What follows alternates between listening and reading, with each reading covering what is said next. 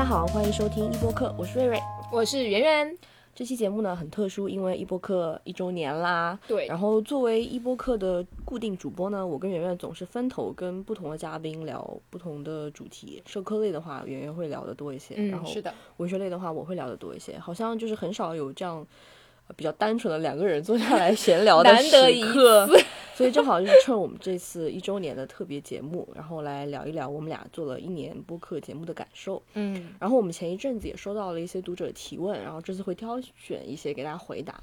回答完问题之后，我们还会简单分享一下假期的一个阅读计划。嗯，具体内容呢，我会放在 show notes 里面，然后大家如果感兴趣的话可以查看。好呀，好呀。就先来回答一下大家的问题吧。嗯，好呀。就呃，有读者朋友提问我们说，出版社会推荐一些什么样的新书？就是到了那个年末嘛，年末年前这个时候，我们也在整理，就是在接下来的二零二二二年，我们将会推出的一些重点书籍，以及刚刚出的一些书啊。我这边可以先给大家推荐几本，就是像我们六点图书最近就刚刚出了两本，挺挺好看，也挺有趣，话题非常有趣的。就我觉得话题很有趣，这两本书，嗯对，一本是是叫做《传播政治经济学手册》，嗯这本书其实是我们六点批判传播学系列最新出版的一本啦，主要内容其实偏向于马克思主义传播学。马克思主义传播学呢，它其实就是把马克思主义政治经济学的这种原理啊，就是把它也放到传播学的这个研究里来。感觉很有。然后对，嗯就构成了这个传播政治经济学的这些理论以及一些分析的模式嘛。这样说呢，可能大家还是没有一个比较具象的概念啊。我们举些例子说啊，比如说像、呃文化产业。呃，新媒体啊、广告啊，或者说电子，或者说是媒体消费，这些都可以算是传播学的政治经济学会研究的一个对象。嗯，然后我们如何去采用一种批判性的眼光去看待这些呃媒介也好也好，新媒体也好，他们给政治和经济带来的影响，这个其实就是传播政治经济学的一个主要的内容。然后我们这本书啊，它第一部分就讲了呃媒介跟传播领域，就是在媒介学和传播学领域不同于传统的政治经济学的一个传统啊。然后第二部分就讨论了跟媒介以及传播相关的一些权力机制的问题。然后第三部分他们还讲了一些就是传媒业的生产与劳动。然后就比如说他那个书里面讲了一个个案，是对美国电影以及唱片业的这么一个分析。然后第四部分他其实关注的是媒体消费，嗯，呃，这个大家应该会也会有一些切身的体会，就像我们打电子游戏也好，比如说买呃听播客也好，看看电影、看视频也好，它其实都我觉得算作是媒介消费的一个部分。其实电子书也算吗。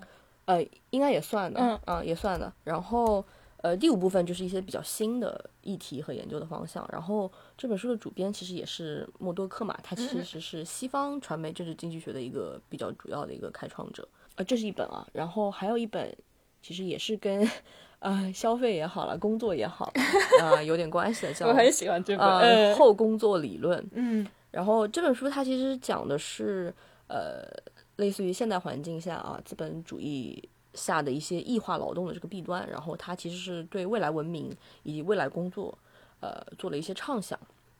就是大家可以一起，就是回忆一下我们新千年以来，就是劳动场景其实发生了非常大的一个变化。就是像机器生产啦、人人工智能啦，其实人工智能对那个劳动密集型产业的冲击还是非常大的。以嗯，及像我们社畜劳动时长的一个持续上升啊，以及工，但是工资却相对的停滞，然后以及前几年包括现在也非常火的数字劳工的问题，这个其实都是跟后工作这个理论呃是密切相关的。这本书其实它还在探讨一个问题，就是面向未来的一个劳动观和工作观念。嗯，大家可能会想说，我们在未来希望可以达到一种更好的，就是共产主义社会嘛。啊、对，更好的工嗯作，就是因为大家现在会觉得说自己的工作可能有的有的时候是无效的，对，是过度的，是溢嗯出的，但是我们未来应该就是好的工作是怎么样呢？对，就是说我们不再为呃生存去工作的时嗯候，可能这就是这种好的工作，但是这个会是怎样的样态，可能就是对对对，很未来的事情了家可能都没有这个概念。对这本书其实它就是做了一个类似于这样的畅想。嗯这本书一共是收录了关于后工作研究的十六篇这个文章啦。嗯呃，像大卫格雷伯的《论狗屁工作：工作的咆哮》也在我们这本书里。然后它其实就是呃基于这个马克思异化劳动的理论，然后结合一些人类学的研究成果，然后呈现了这么一个也类似于一个新兴的吧，新兴的话题、新兴的理论的这么一个发展的脉络。然后我这边还要推荐一本呃，也是新出的文学书嘛，一本诗选叫《利尔本诗选》，然后他的那个作者其实是加拿大的一位诗人，叫蒂姆·利尔本。他这本书也是他第一部了，《汉译诗集》，因为之前应该也是应该没有引进过的。呃，对对对，利尔本因为他是加拿大人嘛，他他的诗集，他的写作其实也是有蛮强的一个在地性，就他会写加拿大的一些山川啦、河流啦、原野啊、海洋，然后而且他的诗歌是带有一种比较独特的神秘主义，然后生态学的一种想象。就是讲到这个话题的话，我会也联想到甘德，像我们去年出版社也出过甘德的一本诗集叫《相伴》，因为甘德他本身是学那个地质学出身的嘛，所以他的诗歌写作也会有一种跨学科的这种特质。然后你会读他的诗歌的时候，你会有一种晶体的这种质感。然后利尔本呢，他其实是神秘主义和生态学的这么一个。呃，一个跨学科的一个体验，大家如果感兴趣的话，可以读一读。哦，这里再给大家预告一下，先插播个预告，就是相伴甘德明年会在我们社出一本新的诗集，叫做《新生》，嗯，就是也蛮有意思的，可以去看。好，那轮到我，刚刚瑞瑞讲的非常详细啊，我可能就 讲不了那么详细，然后。我第一本啊推荐的是霍布斯的政治哲学。那这本书呢，呃，主要是跟我自己的专业有关系，我对政治学、哲学是非常感兴趣的。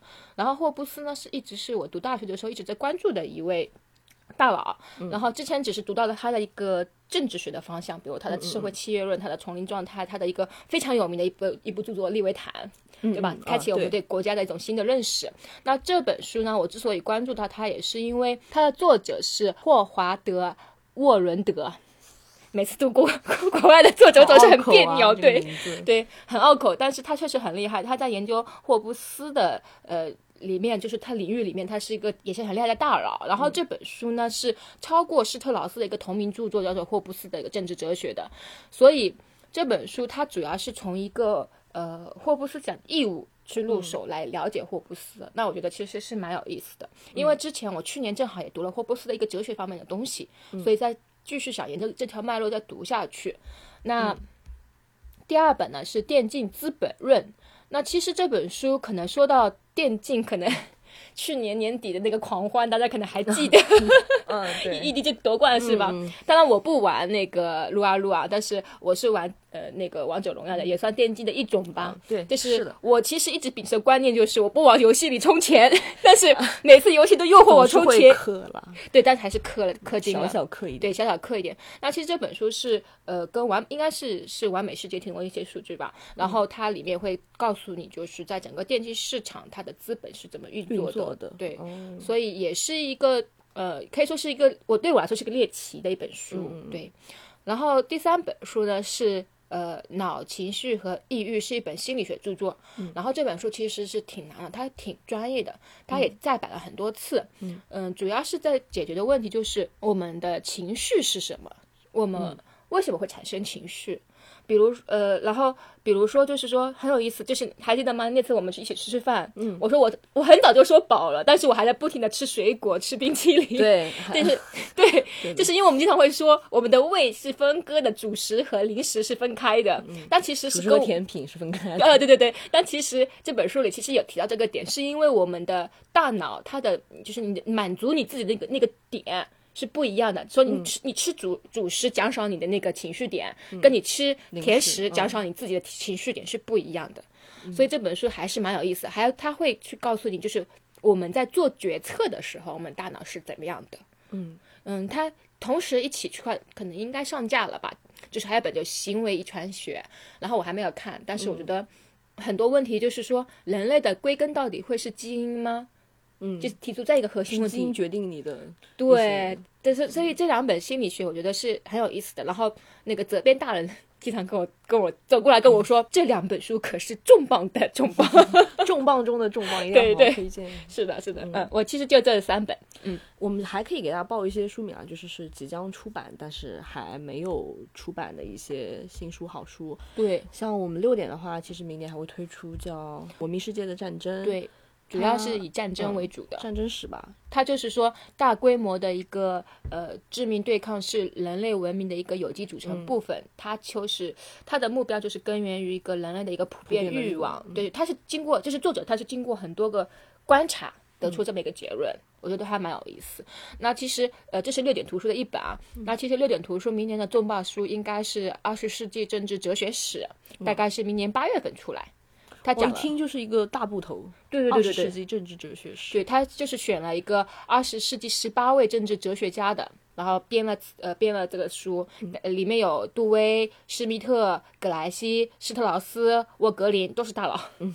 都是大佬，对，都是大佬。反正就是，如果你对政治思想或者对哲学感兴趣，基本上这本书可以帮助你很好进入吧。嗯嗯。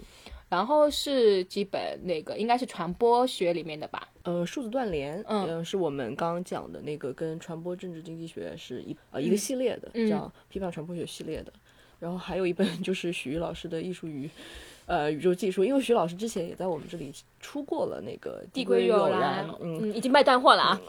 对，当然，反正徐老师的书，反正我是永远看不懂的，就是真的无法无法入手，所以我也不会为什么知道这个书这么畅销。我是觉得，一方面是因为国内关于技术哲学这个领域的书还是比较空缺的，嗯，然后特别是像它其实类似于本土作家嘛，也不是本土作家是。中国近他会把那个中国哲学跟宇宙技术放在一起来讲，这在我们相当于说技术哲学这个领域还是比较少的，比较少能看到的。对，再加上徐老师是斯蒂格勒的弟子，他本身地位啊也不错，加上之前斯蒂格勒逝世，其实呃大家越来越多人去关关注这个话题吧。对，这本书大概是明年六月份，呃不是应该说今年了啊，今年六月份出来推出。对，还有一本是我记得我。预告了很多遍的一本书，就是著书版的《布里格手记》。我不知道我已经预告了多少遍了，我不知道明我不知道今年八月份能不能准时出来。这本书期待一下，期待一下吧。很想看这本书的。对对，因为很其实很多人很多媒体老师也在关注这本书，但是呃，我也不知道为什么现在还没出来啊。那呃，接下来可能就是薄荷实验的书。嗯，薄荷实验可能最新最先最先出来的第一本是。人类学家如何写作民族民族志阅读指南？嗯嗯，这本书大概是讲的就是跟人类学家的一个写作相关的书。嗯，就教你咯，或者说教你如何去读。对，应该是人类学的作品，引导读者去建立对一个文本批判性的一个理解。对，呃，反正如果对民族志感兴趣的话，就这本书可以关注一下。嗯，然后是一本生命使用手册《法桑论生命呃人类学》。嗯，然后这本书呢，它其实关注的是一些关于人类生命价值的问题，对一些就是生命理论进行一个反思。它其实这个是他的演讲集啊，嗯，就是呃，比如说他就是跟一些哲哲学家也去对话，嗯，对我觉得应该牵扯到很多生命伦理的问题。嗯，道德，嗯，因为这些我们都没看过，所以只能给大家简单的、简单推荐。对对对，然后薄荷实验可能会再久一点的出出来的书，但是也可以预告一下。第一本是《寻找门卫：一个隐蔽的社交世界》。呃，这本书其实是蛮有意思，就是我们的公寓里面可能会经常会遇到一个。人就是门卫大叔，嗯，对，在这在这个门卫大叔里面，他跟房客之间的一个关系，的关系复杂关系，因为其实很多小区的门卫大叔他是清晰的知道这个房客的，他是认识房客的。我觉得门卫大叔是最熟悉你这个小区所有人是对就干什么，然后你什么时候会出来，什么时候回家，对，就是非常的那个清楚。然后接下来一本我自己很感兴趣，嗯嗯，它是。亨利·埃塔与那场将人类学送上审判席的谋杀案。嗯，他讲的其实就是那个呃，亨利·埃塔一个案件，对对，是一个案件。然后可能就是说把这个案件拼凑出来，然后就是为那个亨利·埃埃塔的一个死亡去污名化的一个过程。呃，可能我对这种就非常感兴趣啊。嗯，接下来呢，不是不合实验的，但是也是可以大家重点去关注的，是姜宇辉老师的一本新书，叫做《游戏哲学》。对，其实我们关于游戏也出了不少书，像刚刚提到的《电竞资本论》，然后我们之前还出过《游戏研究读本》，然后《游戏改变教育》《游戏改变学习》，这些都是跟游戏相关的。嗯，然后张老师这本《游戏哲学》，对游戏感兴趣的人可以重点关注一下。张老师，张老师也挺有名的。对，最近呃，姜老师很火。他现在最近，他里面有句话就是“玩是谦恭，不是解放”。Yes，Yes。好的。嗯，然后接下来是我们的三轮记忆虫，是我们二零二一年新出的一个异虫。那可能大家有关注过《植物情怀》和《传奇发明史》。那接下来一本我觉得很有意思，是《全科动物狗与人类的历史》，养狗的，养狗的在这边，我觉得非常。这本书我一定到时候出来，我一定要买一本，是吧？很可爱。它讲的是通过就是十二种狗被驯化的过程，讲述的就是狗和人类的一个关系。那其实我自己因为自己养狗嘛，我有时候会有陷入那种纠结，就是我到底要不要训它？嗯，因为其实我有时候上次瑞瑞分享我一个视频，就说我们在训狗的时候，狗其实它有自己的意志的，对对对吧？对对，所以我有时候在想，我到底要不要训它？就是你一方面就会觉得说啊，狗狗好乖，我说什么它都会听我的话，它好聪明，对，就会觉得很有成就感。然后一方面又会道德批判自己，说我这样是不是遏制了它的天性？对我应该训它吗？对我有 我应该高人一等的以一种人类的视角去训这个。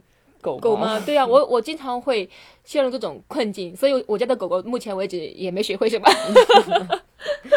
对，其实啊，我觉得这种，因为现在很多人会去养宠物嘛，嗯，我觉得这本书大家如果感兴趣，可以去关注一下。好，然后这个就是我们给大家先预告以及推荐的一些刚刚出版的以及即将出版的新书。第二个问题是读者提问我们说，在现在这个追求流量和效益的时代，我们像一股清流。然后他说我们的呃阅读量并不是很高，是什么让我们坚持下来的？我们还会继续做下去吗？就我刚看到这个问题的时候，就是让人有点想落泪了。而且它很扎心。我觉得我们坚持做下来的原因吧，其实就是对于阅读本身以及跟。就跟别人分享一本好书的这种表达欲依旧在作祟了。就是我如果读过的一些书，然后我喜欢的文字是可以某种方式传递给别人的，然后别人也正好喜欢的话，或者说是能够有一点共鸣的话，那么这就是一件呃天涯若比邻式的幸运的事情。另外一点就是。嗯，播客是一种方式，它在我眼里其实有一种陪伴的特质。哎有，播客确实是会有。我自己也会在，比如说在公坐公共交通的时候会收听一些播客嘛，我觉得这种陪伴还蛮珍贵的。对，我想我们应该还是会继续做下去的吧。我前几天还在极客转发了一条帖子，就是那个提问是说一个读书节目最重要的三点是什么？有人回答说，他希望听到读什么书、为什么读以及怎么读。嗯，也有人说。主播跟书的契合度很重要，然后还有人说是，如果能用一种独特的视角来阐释一本书为什么读的话，会很重要。但我听了大家的这些说的话，其实都。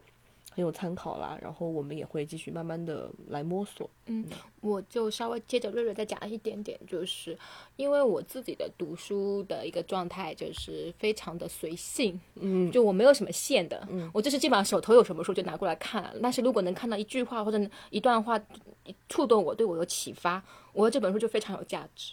但是我觉得。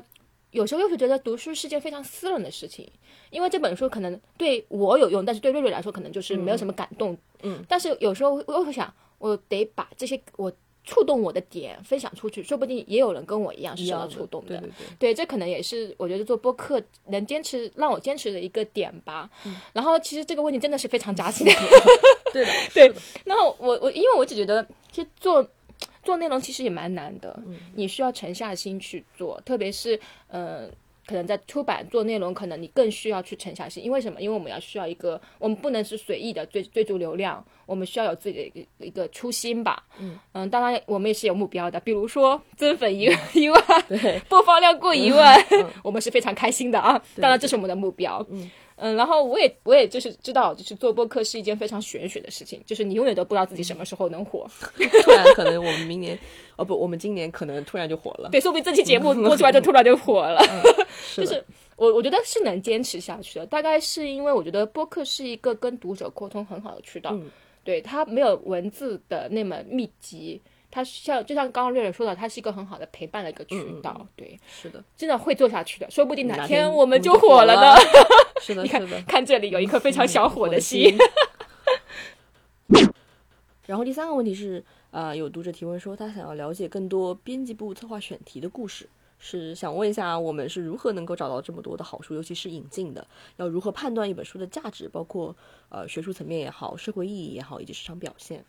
这个其实因为我们都不是编辑嘛，对，我们都没有很深入的去了解这个环节，所以我们也特地去采访了一些我们出版社的编辑。嗯就像比如说六点图书啦，嗯六点图书如果熟悉六点图书人可能会知道，我们就是会做一些比较重社科的书啦，重主要是学术书。对对对，嗯我们会发现就是有些书可能非常小众，但与此同时呢，他们也有他们固定的一个受众圈。对，呃，然后责编他其实会跟我们说，做这样的学术图书，虽然总是会遭受一些市场的冷板凳，但是对于学术来研究来说是非常有意义的。对，因为呃，那个那个责编也跟我们说了，就是说他考虑这本书的价值，他基本上都是从学术价值去考虑的，嗯他不会去考虑市场价值，因为他觉得。国内，比如说这本书虽然很小众，但是在国内学术研究方面是空缺的。那把这本书引进进来，这件事情是非常有意义的。对，当然我们其实还是有一个丛书叫做《法兰西经典丛书》嘛，嗯，它就是这个系列基本上是引进了很多大佬的著作，比如说拉康啊、保罗利科啊，所以这个系列的书其实它是具有学术价值和市场价值的。对，因为其实呃，我们说学术研究也好，学术也就是那些比较偏学术的作者也好，哲学家也好，他其实也是有明星作者跟呃明星哲学家跟非明星哲学家之分嘛。对就像比如说我们会说德勒兹他的书为什么一出来就是就很非常就会卖的很好，因为他嗯就是、我其实也不太看得懂，所以我不太理解为什么他那么的红。我最难理解就是我们的国王的两个身体，哦，也卖的对对对对 对，也卖的的很好，但是真的没读懂。对的对的是的。有一个问题就是如何找到这些好书嘛？我们也去专门采访了一下六点图书的老师们。嗯，他就是，比如说是系列书嘛，可能熟悉我们的，可能知道我们有很好几个系列，比如说轻语重系列啊、快语慢系、快语慢系列，还有经典与解释。那这个系列是怎么做啊？编辑说就是，嗯，先是肯定是要符合这个系列的定位的，比如说快与慢，它的定位就是德法的一个哲学然后呃。经典与解释呢，这聚焦于哲学或者古典学，对吧？嗯、所以这些基本方向定了，然后就去找选题，然后这个这个时候呢，主编也会去把关。那获取选题的渠道呢，就是说在疫情之前每两年会开法兰克福书展，对，基本上就是会、呃编辑会去呃书展上去跟国外的版权经理去沟通，然后获取了一些选题的信息，然后国外的很多出版社也会。出一些定期的书目，都是呃呃，他们会专门翻译成英文版的，然后发给发给我们编辑啊。嗯、还有就是我们做学，因为做学术出版嘛，大部分编辑跟学者都是非常的有很很紧密的一个联系的，所以有些选题呢也是学者会推荐过来说，哎，这个选题非常好，是国内目前没有的，值得做的。嗯，对。那我们还问了另外一个就是薄荷实验，对薄荷实验，可能大家也是已经。可能也有粉丝在了吧？嗯，应该我相信薄荷实验是有粉丝群体的。对，呃，了解薄荷实验的人会发现，薄荷实验这个丛书它是聚焦在民族志，对然后致力于是从那个学术回馈社会嘛，然后它其实更呃多的是希望大家可以来通过研究来理解人的处境和社会的多样性，而且他们也致力于说希望做一些大家能看得懂的社科书。对，好读的社科书，对对对对对对，所以。薄荷实验的选题方式，它就是它不是说是从某个学科的一个建壁垒者的角角度出发，而是说可以说从现在我们最关键的问题出发。所以可以看到，我们的薄荷实验之前出的系列书都是关心我们的老弱病残问题啊。对。然后编辑其实也说嘛，就是说外版书的信息来源是非常多的，就刚刚提到的，就是有很大出外版的出版社会给一些呃新书讯啊，有些呢是经典的啊，有些呢可能是读论文的时候开发现的、啊、这些，嗯，可以说是在一个学术脉络里去发现选题的，嗯。然后比如说有医学人类学啊，虽然近年才在国内得到关注，但是国外呢已经有一个大致的线索了。比如说，六十年代是关注精神分析领域的，八九十年代是关注医疗体制和药物成瘾的，千禧年之后呢，要关注公共卫生危机的，嗯，然后近年来呢，要呼吁人类学的本体论转向，去关注身体啊、物质啊、食物等等等等。所以，我们薄荷实验其实在方面也有一些选题，比如说之前出的《拯救婴儿》讲基因筛选的，嗯，然后医疗体制，对对对对对对，食物就是成为三伟讲这个，嗯 对吧？对的，对。公共卫生我们也出过病毒博物馆，对，所以这个选题也是。然后呃，我们其实刚才也有提到，就是心理学专业的图书嘛。我们社其实我们的心理学图书也是非常牛、非常棒的，很专业。呃，当然不是特别大众，这个这个可能大家都有共识了。那这个心理学的图书，其实一般一般而言都是也是去引进国际上最先进的一些理论，比如说我们呃二零二一年新出了《人是如何学习》的这本书，它也是是一个最新的一个呃研究成果，会把它引进来。对，所以是比较偏专业的一些书。嗯嗯。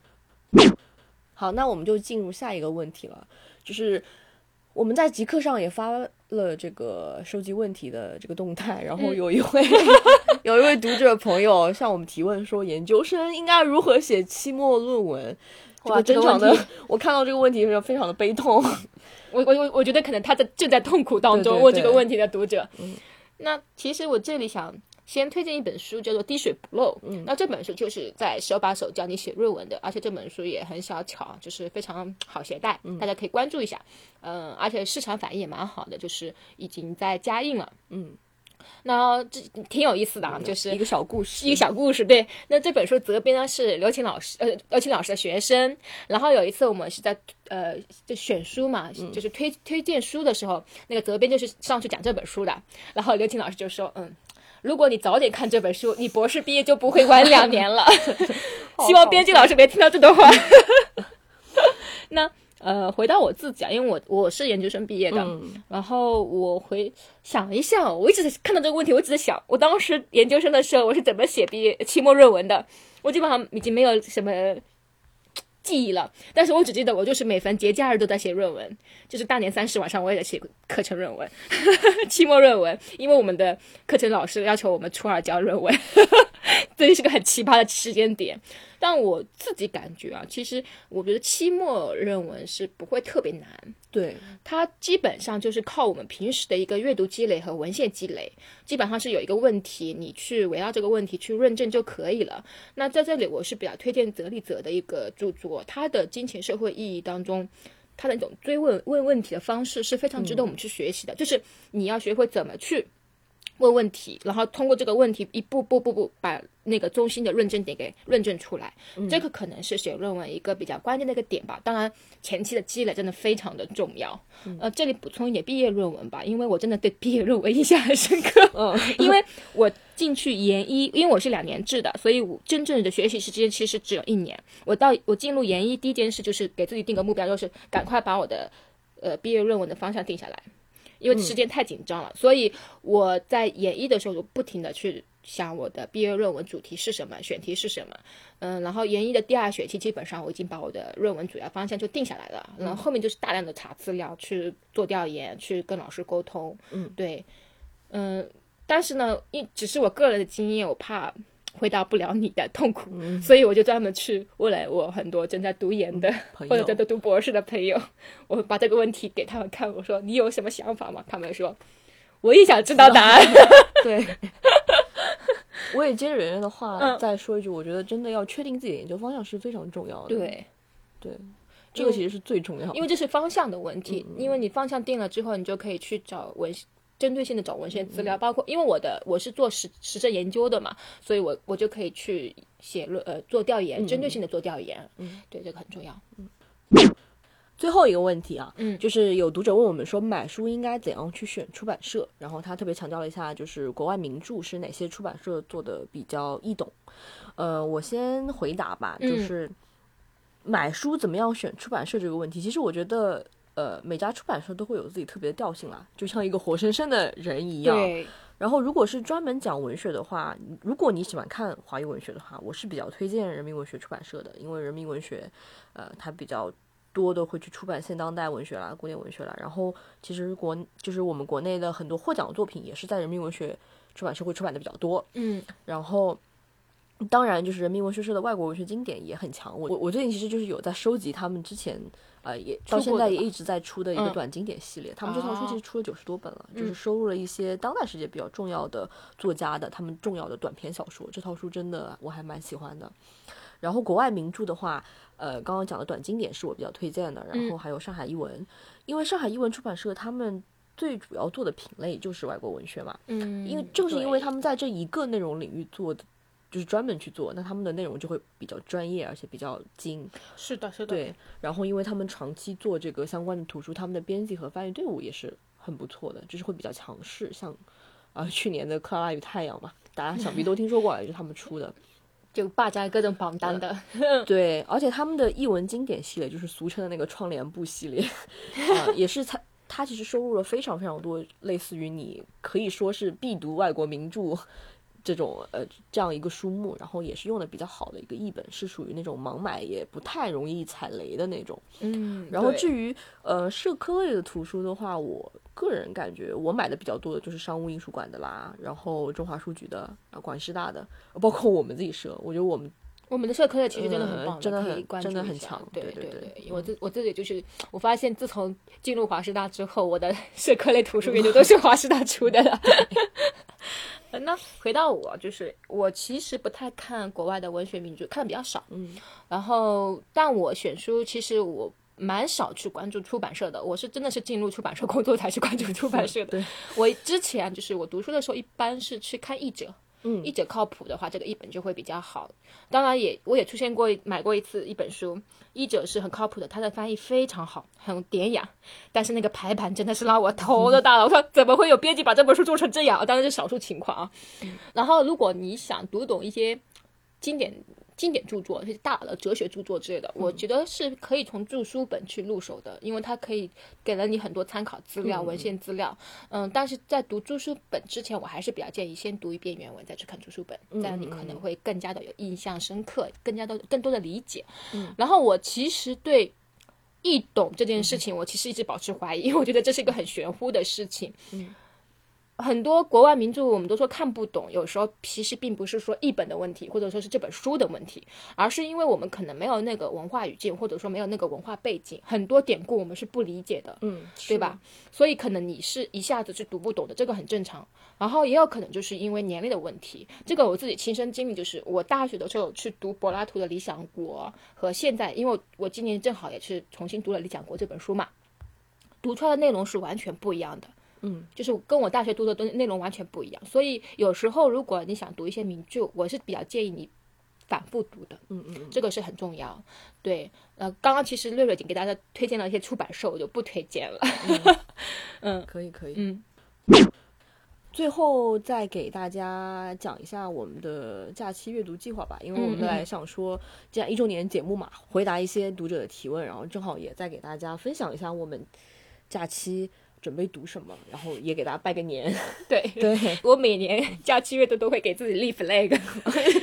虽然说要读，但是回家就躺着，这个是非常的。嗯嗯，我我是给给自己能完成三分之一，我就已经这个 flag 就已经完成了。对，所以我今年给自己定的目标就是没有那么大。嗯，而且因为假期嘛，我也不想去看那种比较累的书，就是还是挑了两本华语文学，算是在家休息的时候看的那种，就两本。对对对，我希望我我。就是回来之后见到你的时候，我这两本书已经读完了。好，我们立个 flag，我们下我们年后第一期啊，不，第一期应该是情人节的那期。嗯嗯，第二期我们就立你假期读的书啊。啊，可以可以可以可以。然后第一本是台，嗯呃，周凯的台，然后另外一本是《潮汐图》，是林兆的《潮汐图》。呃，讲起来就是这两本，因为都是文学书嘛，就讲起来，我之前读书的话，还是会比较喜欢看外国文学，但是因为去年开始读呃。满华文学其实有点把我打到，就是今年就是想比较专门的去读一下华语文学，像我最近啊，呃，在看一些先锋派的东西，嗯，葛飞啊、苏童啊，就是一些比较老的，然后正好就顺着这个脉络，我想说假期和今年，呃，上半年会想去读一下比较新年轻作家吧，年轻作家的华语文学，就像台和潮汐图，算是近几年的新作者，其实他们俩这本书还挺火的啦，在豆瓣上，呃，这两本书。也算是我读马华文学的一个延伸，因为这两本书的地方性都非常强。台它其实是写的乐山，嗯，然后潮汐图是写的珠江这一块啊。然后潮汐图我其实已经读了一点了，它给我的阅读感受其实跟马华还挺像的，因为它的那个主角是一个巨大的蛙形少女哦啊，然后它也是写，因为写珠江这一块嘛，是这种比较南方的潮湿的这种腹地的这种东西，然后也是。呃，有蛙嘛，就是奇珍异兽的这种比较魔幻的这种东西。然后等我假期读完这两本，我可能会开始看东北文学。你这个跨度也太大了吧？但其实这还是在华语文学这个脉络里面是是对对对。我假期大概就准备先看一下这两本书。那如果是我的话，我每年其实都会给自己带三本书回去 看三分之一啊。第一本呢是想去看那个艺术的故事，是巩布里希的。嗯嗯，就是我对艺术方面是还是蛮感兴趣的，会看一些艺术史的史呃书。然后这本书是之前看到我同事在路上看，然后觉得这本书小小巧巧袖珍本，嗯，然后就把它买了。我希望假期能把它看掉。嗯，然后还有一本是一本薄薄的书，是呃鲍曼的，就是也在二零二一年比较火的，就是工作、消费主义和新穷人，对，挺薄的一本书。然后据说里面的内容很扎实，所以也被推。对，确实蛮扎实。对对对，所以想去能趁假期看能不能读一读。还有一本呢，是我之前已经其实读了半本的，但是因为各种原因被我放下了。福柯的《生命政治学》，他在法兰西的一个课程那本那套那个系列，因为我一直想读，把福柯读掉，但是 但是我一直没有坚持下去。说起福柯，我的阿伦特也没读完，对不起，因为的 flag 太多了。因为是我是工作之后发现，嗯，不能下。读书那样很快乐的大片大片时间来读这种很严肃的著作了，确实挺确实挺难进入的。嗯嗯，感觉这种书我要读就得读一年。我那个福柯快两年了，我还没读完，就是很难。就是你至少你在看文学的时候，你你是比较愉悦的在看。嗯，是的，是的。然后看那些哲学书或者说社科书的话，是有点对有点刺痛感，因为。一个是确实是会要去努力的去理解他们，是有点难，有点困境的。但是我喜欢这种刺痛感，我希望假期过得不要那么快乐。开玩笑，开玩笑，这是我的阅读的兴趣之一啊。嗯嗯，好，那我们今天的主要内容差不多就是这些了。然后在这里还是在祝愿大家新春快乐。嗯，然后请大家期待一下我们下一期节目吧。然后明年我们也可能会做更多细分化的小主题。然后。会更具体的把文学批出来讲，或者说是把教育批出来讲，把社科批出来讲。对，然后也请大家多多关注。如果有大家有建议的话，也可以在评论区给我们留言。嗯，感谢感谢。再预告一下，下一期应该是讲爱情的。嗯，邀请了一位呃交大的博士来跟我们讲讲卢曼的爱情。